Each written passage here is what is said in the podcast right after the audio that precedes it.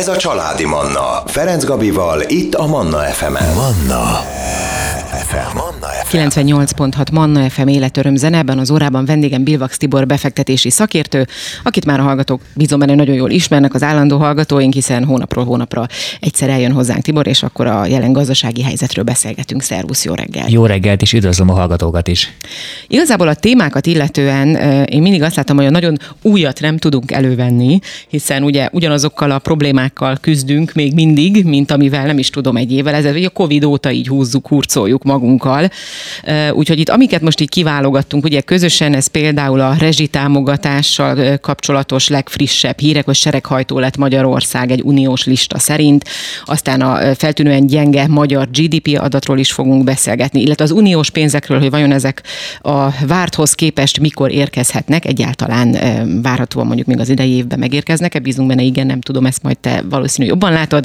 Aztán az infláció, az is ugye Európában a legmagasabb itt a magyar infláció, illetve a lakáspiacról is beszélünk egy picit, hogyha lesz még rá időnk, mert azért elég sok ez a téma. No, elsőként induljunk a, rezsitámogatástól, hogy ugye egy uniós lista szerint Magyarország az sereghajtó, és a listát egyébként Németország vezeti, ahol a GDP 7,5%-át fordították rezsivédelemre, és akkor ehhez képest Magyarország mindössze 1,1%-át. Hát ugye Magyarországban volt ez a, vagy van ez a rezsi rezsivédelem, ugye uh-huh. 2013 óta a lakossági gáz és áram ára, főleg a gázára ugye fixál volt, akkor nagyon sokáig, 6-7 évig egyébként a tőzsdei világpiaci ára az alacsonyabb volt, tehát hogy igazából magasabban volt fixálva, majd utána 2021-ben már a tőzsdei árak elkezdtek emelkedni, ugye itt köszönhet annak is, hogy Oroszország csökkentette a szállításokat Európa felé, szépen kúszott fel az ár, és a háború után gyakorlatilag a nyár végéig bezárólag egy üstökösként ment föl, különböző besz- európai beszerzések, volt itt északi tengeri csővezeték robbanástól kezdve minden ilyesmi, de ott amikor látszott, hogy az Európai Unió alternatív forrásokból be tudja szerezni a gázt, akkor hát visszacsökkent. Most a tavaly nyári csúcsnak az egy hetedén vagyunk, tehát mint a száz egység lett volna a csúcs mondjuk ilyen 15, 14-en lennénk, az amerikai gázára is az 20%-ára esett, tehát a 4 5 elvesztette a csúcsárhoz képest.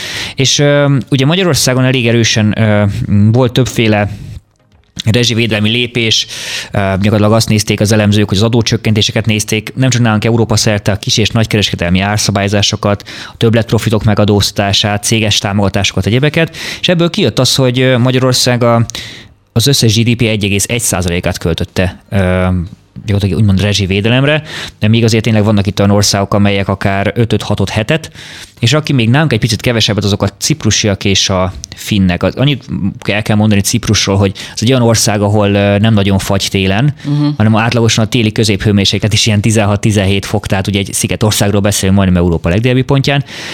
Egyébként nagyon erős az orosz kitettség, tehát aki volt már Cipruson vagy hallott róla, Ciprust az elmúlt 15-20 évben Oroszországi befektetők ellepték. Tehát ha bemegy valaki egy nyaraláskor, akkor először ki van írva helyi nyelven, majd oroszul, és utána angolul minden. Tehát annyira erős az orosz jelenlét egyébként Cipruson. Hm ez a, a, már volt néhány évvel ezelőtt egy ilyen ciprusi kisebb mini összeomlás, akkor ott azért a tőke kiáramlásnál ez látszott is. Finországról pedig azért egy sokkal gazdagabb országról beszélünk, jobbak az ingatlanoknak a, a, a mértéke, az, az energiahatékonysága, sok esetben a fát használják, ugye ők óriási faexportőrök, tehát összességében ezeket tekintve Magyarország azért itt állunk. Tehát ezek tények, mindenki érezheti, hogy mennyi volt a támogatás. Ugye nagyjából valahol úgy tudjuk, hogy az emberek, vagy a család családok 70%-ának nem nőtt a rezsie, ugye vannak bizonyos típusú 70%-nak nem nőtt a rezsie. Elvileg ezt tudjuk, de aztán uh-huh. majd mhm. lehet, hogy a végső számok majd kijönnek. Ugye ne felejtsük, hogy olyan jó telünk van, hogy ezen a héten 16-18 fokok voltak.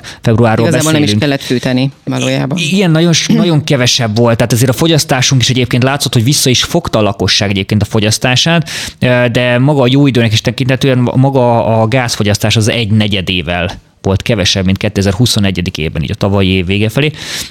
Ezek fontos számok, főleg így, hogy ugye ma szombat van, a tegnapi napon volt egy éve az orosz-ukrán háború kirobbanás, tehát egy éve támadta meg Oroszország ezt a szegény szuverén Ukrajnát. Azért összességében elég sok mindent átéltünk, de összességében ennyit kell látni a támogatásról, hogy financiálisan nem olyan magas, tehát sokkal erősebb támogatások voltak a cégeknek, nálunk sok olyan támogatás volt, ami úgy volt támogatás, hogy ingyen hitelt lehetett fölvenni, vagy eltolni bizonyos dolgokat, de nem az volt, hogy akkor úgymond adtak pénzt a lakosságnak, hogy költsd el energiára. Ja, és itt ebben a felmérésben ez nem, ez nem volt bele számítva? Nem, mert ez nem támogatás. Ez nem támogatás. Hanem aha. ez gyakorlatilag egy hitel az nem támogatás, Igen. hanem maximum szétosztják annak fizetését. A támogatás itt minden esetben olyan, amit úgy adtak, hogy nem vártak el azonnal, vagy később sem valami ellentételezést. Aha, értem. Na akkor most hozunk zenét, életöröm zenét, jövünk vissza, és innen folytatjuk a beszélgetést, maradjanak velünk. Családi Manna Ferenc Gabival. Folytatjuk is a beszélgetést, Bilvax Tibor befektetési szakértővel beszélgetünk. Rengeteg témát válogattunk ki, nem biztos, hogy mindenről tudunk ma mai napon beszélgetni. Amiről ugye a zene előtt szó volt, ez a rezsitámogatások, hogy sereghajtó Magyarország egy uniós lista szerint, aztán most tovább is lépünk a GDP adatokra. Szintén EU-s szinten feltűnően gyenge a magyar GDP, és azt olvastam itt egy cikkben, hogy rajtunk kívül csupán a cseh és a finn gazdaság gazdaság van technikai recesszióban. Na most én első körben szeretném, hogy ezt tisztázzuk a technikai recessziót hallgatóknak is segít, hogy ez mit jelent pontosan, hogy egy ország technikai recesszióban van. A technikai recesszió azt jelenti, hogy nem csak éves változását nézik a GDP-nek, hanem negyedéveset is. Tehát, hogyha egyik negyedévről a következő negyedévre nem nőtt tovább, hanem csökkent, akkor még nincs technika recesszió, hogyha két egymást követő negyedévben csökkent a GDP szintje, akkor abban van. Tehát az úgy néz ki, uh-huh. hogy mhm. júniusban volt a csúcson 2022. júniusában a GDP, majd szeptemberben egy kicsit lejjebb volt, mint az a szint, majd decemberben még annál is lejjebb volt. Összességében ugye az egész évet tekintve, és itt jön benne ez a naptárhatás, amiről többször beszélünk, hogy nem egy, hogy január 1-től január 1-ig nézzük, vagy mondjuk most majd tavaly nyártól idén nyári, uh-huh. mert a mostani tudásunk szerint 22 nyarától 23 nyaráig lesz a legrosszabb. A legmagasabb akkor lesz az infláció, átlagosan akkor lesz a legnagyobb. A Tehát akkor most még a közepén vagyunk valahol? Igen, ugye, ugye majd, majd visszanézünk majd 20 év múlva, akkor azt fogjuk nézni, hogy milyen volt 22-ben, 23-ban a GDP, és lehet, hogy idén kijövünk nulla körül, tavaly meg volt plusz 5 közben egyébként volt mellé mondjuk 25 százalékos infláció is ugye decemberben, de ez megint úgy néz ki, hogy az év elején még tavaly januárban 5 volt, hogy ez egy nagyon gyorsan felfutott, uh-huh. és akkor ilyenkor az éves átlagos infláció meg majd 14,5 százalék. Tehát itt jönnek meg is az adatok szempontjából nem mindegy, hogy honnan nézzük, meg mikor nézünk vissza, de ez fontos, hogy a általad említett két ország van gyakorlatilag rajtunk kívül technikai recesszióban. De azt is kell nézni, hogy geopolitikailag melyik ország hol van. Románia GDP arányos növekedésben van messze fölöttünk, messze hagynak el minket nagyon sok mutatóban. Persze bizonyos mutatóban mondjuk gyengébbek vagyunk, de mondjuk a egyfőre jutó nettó minimálbérnál már alacsonyabb. Tehát a bizonyos dolgokban, Mint Romániában? Igen, bizonyos a... dolgokkal hm. már Bulgáriával vetekszünk a, a, mondjuk a szegénységi, meg bizonyos mutatókban. Románia nagyon sok dologban elhagyott. Ez a gyakorlatilag inkább a feszes költségvetésének az elmúlt néhány évben köszönhető, illetve annak, hogy az euróhoz gyakorlatilag hozzákötötték a román lej, tehát hogy nem nagyon mozog. Uh, ugye gyakorlatilag a, a jegybank Igen. az egy folyamatos intervenciókkal és egyéb egyebekkel, nyílt piaci műveletekkel tartja, Úgyhogy kicsit befixáltuk volna az euróhoz pár évvel ezelőtt a forintot. Ki tudja számolni, kedves ö, hallgató, hogy ha az elmúlt három-négy évben nem mozgott volna a forint, akkor konkrétan 100 forinttal, ö, tehát a 430-as csúcshoz képest 100 forinttal lejjebb volt átlagosan az euró. Ö, még egy érdekes tényadat, 2008-ban volt először 320 az euró, aztán igazából ez tartósan 2019-ben tört át. Tehát ez fontos tudni, hogy gyakorlatilag a 320 az gyakorlatilag 10 évig egy ellenállás volt, amiközben volt azért infláció, viszont utána pörögtek föl 19-ben igazából a, a kezdett el már nagyon negatív lenni a, az olyan típusú gazdasági mutatók, hogy a túlpörgetés jelei akkor indultak be, és ebben ugye rájött sajnos a 2020-as koronavírus válság, a 22-es háború, és az egyéb minden olyan dolog, a csiphiányok, a minden a ellátási lánc problémák, amik összességében eljutottak odáig, hogy Magyarország költségvetés abban a szempontból nem volt fenntartható, és a tavalyban egy most megszorításnak hívjuk, vagy bárminek óriási fékbehúzás volt, tehát több ezer milliárd forintnyi építési beruházást halasztottak el tavalyról és idénről, kb. 4500-5000 milliárd forinttal keresett. Az az építőipari termelésnek egy tetemes hányada, amit az állam nem rendel meg, csak azokat hajtja végre, amit már voltak rendelve illetve ezen kívül a Budapest Belgrád vasúton és Paks 2, ez a kettő beruházás, ami nagyon fontos, de összességében láthatóan, hogy pont akkor talált el minket mind a két válság, amikor gyakorlatilag a, a nadrág az üres volt a zsebe. Igen, de, de valójában azok az országok, amelyek, akik stabilabbak voltak, ők, könny, ők annyira nem reng, őket annyira nem rengette meg se a Covid, se a háború, mint mondjuk minket. Hát nagyon egyszerű, akinél mondjuk nem volt átlagosan rossz az egészségügyi helyzet, és most nem az egészségügy helyzete, hanem az egészségügyi helyzet. Tehát mondjuk Igen. átlagosan Magyarországon majdnem a legtöbben halnak meg daganatos megbetegedésekben. Tehát azt, lát, azt kell kedves hallgató látni, hogy Magyarországon az átlagember az nem akkor megy orvoshoz, szűrővizsgálatra megy, hanem amikor fáj. És megjavítani vagy meggyógyítani valamit, az akkor már nagyon nehéz. Ez kicsit olyan, hogy ha a házunkat csak akkor kezdjük foltozgatni, amikor már kiukat a tető, az teljesen más, mint hogyha öt évente mondjuk felújítjuk.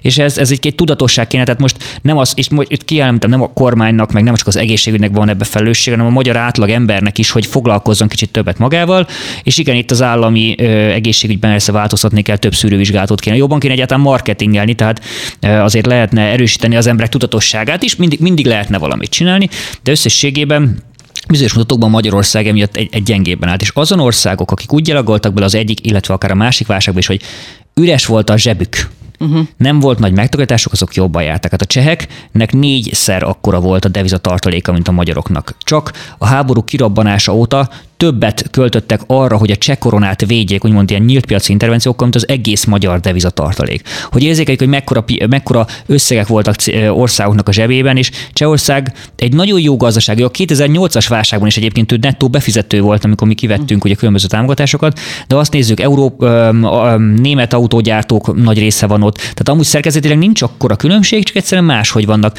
bekötve. Ugyanúgy az orosz gázon voltak ők is szocializálva. Hát ugye mondjuk ki azért a volt szovjet tagköztársaság és az ahhoz csatlós államai, elnézést így mondom, hogy gyakorlatilag a, Persze, hát Lengyelországtól igen. idáig, azért azok az el, utána lévő 40 évben arra épültek ki, hogy az Oroszország adta a nyersanyagot, tehát ők tudtak azonnal lecsatlakozni a gázról, máshogy állnak hozzá, és még egy fontos pont, hogy ugye mindenki ezek az országok is mind mi tagjai az Európai Uniónak. Na most, ha az Európai Unióval rosszak a, a rossz, rosszba vannak, fogalmazunk, rossz nincs, viszony, rossz a viszony, nem tökéletes viszony, akkor nem indulnak meg a pénzek, amire lehet számítani.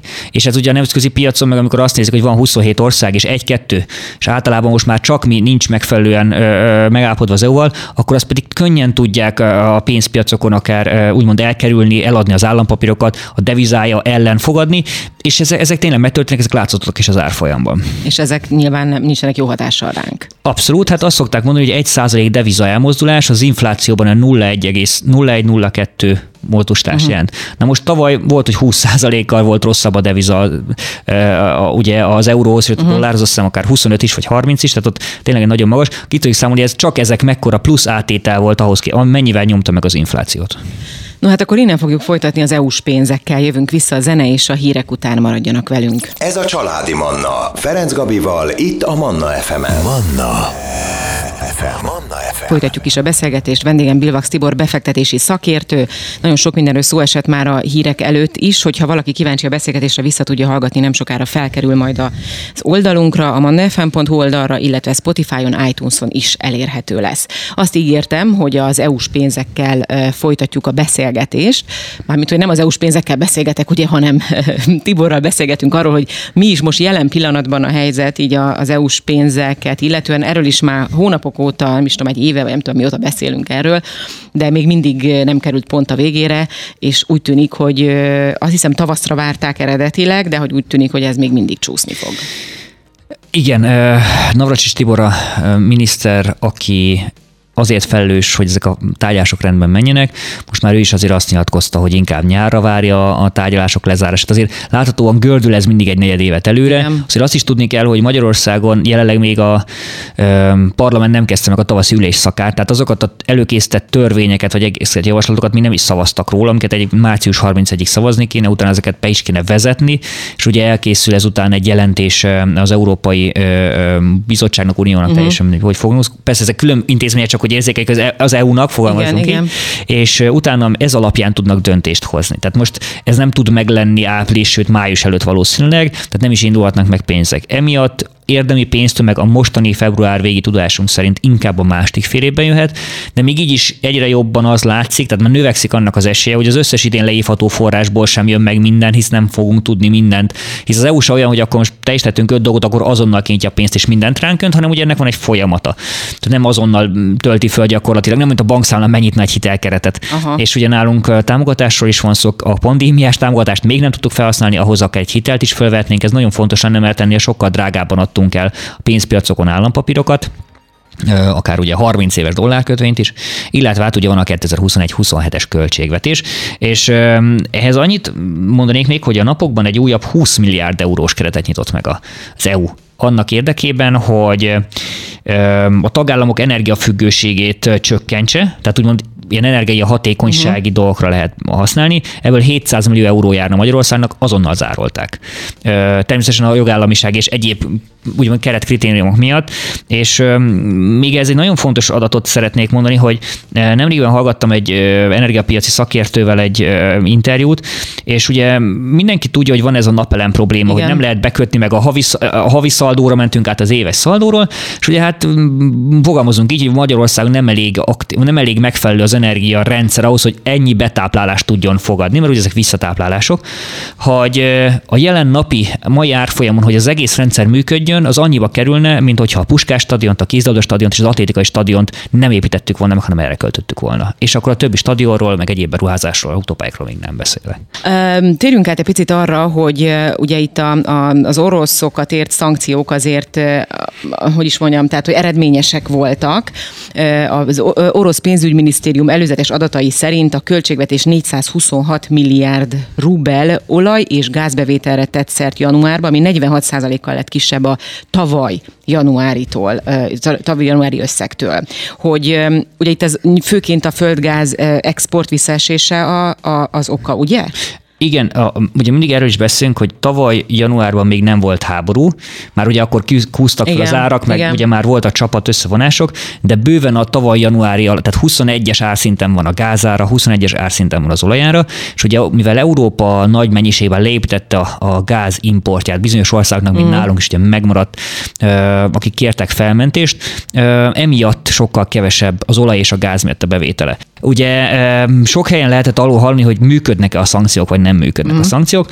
Én nagyon ilyen tényalapú, exakt személy vagyok. Mondjuk ki, hogy ha nem működnének valamilyen a szankciók, ezek nem azonnal fognak működni, mert egy hosszú távú dolog, akkor, vagy ne, Európának jobban fájna, akkor Európában nem az lett volna, hogy pluszos a GDP, és az oroszoknál mínusz 5 tavaly, uh-huh. és mhm. idénre is azt várjuk, hogy Európa nulla vagy pozitívban megúszza, míg az oroszoknál szintén 5 os csökkenésről beszélünk. Tehát ez azt jelenti, hogy folyamatosan az oroszok szenvednek azzal, hogy diszkonton kell eladni az olajat, tehát mondjuk 80 dollár körül a világpiacon az olajára, a VT és a Brent ez a két legnagyobb, mellett az orosz ural az már 40-50 dollár körül forog, tehát ugye diszkonton kell értékesíteni, és ugye nincs annyi vevő, tehát ezek a, a csővezetéskes olaj az kap, jön az Európai Unióba, de például dízel már nem jön, a tankerhajókkal szintén nem jön, most ugye Kínába tudják kvázi értékesíteni a tankerhajósokat, ott viszont az a pici anomália állt föl, hogy Kínának ugye nagyon nagy nyersanyag importja van, Igen dél-amerikai, afrikai, azonnali piacra termelők is vannak, akik úgy csinálják gyakorlatilag, hogy amikor kitermelik, azonnal adják a piacon,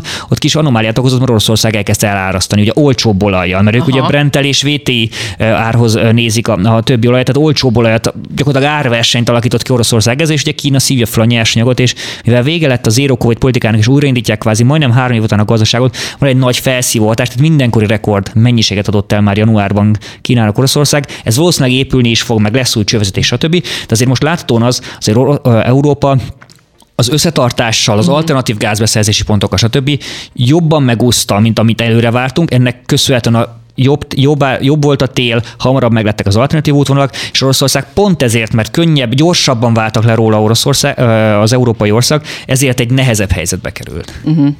Na hozunk ennek örömére zenét, életöröm zenét, jövünk vissza, és innen folytatjuk a beszélgetést, maradjanak velünk.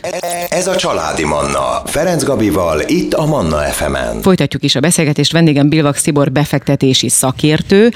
Rengeteg dologról szó esett már ebben az órában, van még néhány percünk, úgyhogy ebben a néhány percben még egy picit az inflációról azért beszélünk, mert ugye ez is legmagasabb egész Európában, illetve a lakáspiacot is nézzük meg, hogy ott mi a helyzet. Itt is azt olvasni, hogy egy visszaesés van, pangás, megtorpanás. Ebben a témában egyébként Leskó Zoltánnal is beszélgettünk két hete körülbelül, vagy egy hete, most nem tudom pontosan, de itt az elmúlt egy hónapban az egészen biztos ő is azt mondja, hogy nyilván ő is ezt látja, hogy, hogy pontosabban ő azt mondta, hogy egy picit mintha elindult volna, de hogy még mindig nyilván nem a régi a lakáspiac. Na elsőként az inflációról beszéljünk még egy picit, hogy itt ugye már érintettük az előző témák kapcsán is, hogy e, egész Európában ez tényleg így van, hogy egész Európában a magyar infláció a, a, a legmagasabb? Abszolút. Nálunk 25, 25,7 százalék volt, utánunk azt hiszem 21 volt a következő. És ki az utánunk következő? Mm, azt hiszem, a, hiszem Litvánia vagy Lettország, tehát ők ugye nagyon konkrétan Oroszországgal határosak, nagyon-nagyon erősen bekötött mm. a gazdaságuk. Igaz, hogy ők eurós ország, tehát érdekes, hogy ők eurós készpénzt használnak, de, de egyébként láthatóan igazából ami számukra is előnytelen, hogy a nálunk az irány az még mindig felfelé van. Uh-huh, uh-huh. Nagyon sok uh, európai országnál megállt már a csök, uh, növekedés, már csökkenés indult. Uh, ugye mindenki most már attól tart, hogy ez csak egy rövid uh, távú felemelkedés volt, vagy platózás, tehát hosszabb távon magasan marad. Ezt majd meglátjuk, ugye most már a tavaszi terményárak vagy termények is, is fontosak lesznek. Ez egy versenypiac sok termék estén, ami kialakítja az inflációt. Egy nagyon, megint egy érdekes számot mondanék, Magyarországon 2021-ben egy havi nettó átlagbérből nagyjából 800 kg fehér kenyeret lehetett megvenni. Jelenleg ez nincs 400. Tehát az azt jelenti, hogy ha kenyérinflációt nézzük, akkor kb. 20 éve nem volt olyan, nem tudtunk olyan kevés kenyeret megvenni. Ezben benne van, hogy a pont a búzára nagyon elszállt, a péktermékek, a gáz, hisz ugye gázzal vagy egyéb hmm. ugye sütéssel élik el a kenyeret, csak ugye a kenyér nálunk egy alapélelmiszer, tehát nálunk nem a, mm, a tengeri hal az alapélelmiszer, hanem a kenyér, és ez így nagyon erősen mutatja, hogy hiába 14,5 százalék az éves tett infláció, meg 25, ugye a, a hmm. 25,7 januártól januárra, az átlag átlagos ember azt érzi, hogy drágább lett a lakossági rezsi, a lakossági élelmiszer, ezek 50% körül drágultak egy Tehát ez most nyilván a mostani minimálbérhez képest van Abszolút. ez az öt... Aha. Abszolút, tehát nálunk a nyugdíjasok túlnyomó többsége az alacsonyabb jövedelem felébe tartozó, ugye az átlag egy nagyon érdekes szám, vannak, hm. akik nagyon sokat keresnek, és vannak Igen. sokan mondjuk, akik mondjuk minimálbér, vagy fölötte különböző gyárakban egyébként dolgoznak, őket nem 15 meg 25 százalékkal érintett az infláció, sokkal, sokkal erősebben, hisz amiket ők vásárolnak, főként azoknak ment nagyon, nagyon magasra az ára. Ezek az alapélelmiszereknek igazából. Alapélelmiszer, hát háztartási igen. rezsi, igen, igen, igen, igen. Tehát ezek igen. tényleg azok, amiket úgy tehát mindenki. Ami, az, ami igen, amihez, amire szükségünk van a mindennapi élethez, tehát hogy igen igen, tehát nem, az, nem vesz mindenki minden nap tévét, annak nem is ment fel annyira az ára, viszont minden nap élelmezi magát valaki, tehát valamilyen ételt vesz. És a, általában pont a könnyebben hozzászok, hozzászokott a magyar vásárlói kosár, búza alapú termékek, tej alapú termékek, ezek, ezek mentek nagyon-nagyon sokat. Tehát ugye kiemelhetnénk rengeteg tojás, ugye ezek van, ami 50-100-150 százalékot emelkedett egy-másfél évvel lejárt alatt. Egyébként az is érdekes, hogy itt ugye ez említettük az egészségügyi egészségügyi helyzetet az imént, és hát valójában a kenyér, a, a tej, tehát pont azokból fogyasztunk többet, ami, ami nem mondhatjuk, hogy annyira egészséges, nem véletlenül tartunk ott, ahol tartunk. No, de lépjünk át a lakáspiacra, hogy ott te hogy látod, hogy jelen pillanatban mi a helyzet? Pangás, visszaesés, megtorpanás, vagy esetleg egy felfele ívelő pálya indul el? Hát a, még nincsenek a KSH-nak végleges adatai tavalyról, hanem a legnagyobb magyar ingatlan üzemeltető, ingatlan értékesítő hálózatnak vannak adatai. Szerinte az ő becslésük szerint tavaly már 2014-es mennyiségű éves tranzakciószám volt, uh-huh. és idén még tovább fog csökkenni. Ez azt jelenti, hogy mennyi lakást vagy ingatlant adnak, vesznek. De nézzük egy kicsit külföld, és Amerikában is 12 éve nem látott szintre esett vissza, tehát a 2008-as válság legmény 2011-ben adták el a legkevesebb ingatlant, és most megint annyit adtak el tavaly. Ez annak uh-huh. köszönhető, hogy Amerika sokkal gyorsabban reagál a kamatokra, ott nincsenek olyan kamas topok, mint itt, és ugye ott náluk is megemelkedett a kamat, ott 4,75 az alapkamat, ami nálunk most 13, per az effektív az 18, nem nagyon mennek az emberek lakáshitelért a bankba. Uh-huh. És ez mivel nem mennek, ezért azért az átlag magyar ember az nem hitel nélkül, hanem hitellel vásárol ingatlant, és ez visszafogta a keset, visszafogta nagyon sok olyan a keset, hogy mi történik, mi van a rezsiárakkal, mi, ugye annyi olyan negatív információ jött, hogy egyszerűen mindenki most hirtelen egy ilyen pánik, vagy ilyen, ilyen stop, stopba lét, kivár, befektések piacán egyszerűen a magas hozamok elszívják, hát egy lakossági állampapír 16%-ot fizet kvázi kockázatmentesen a következő egy évre, és a számítások szerint utána is még körülbelül ennyit fog hozni.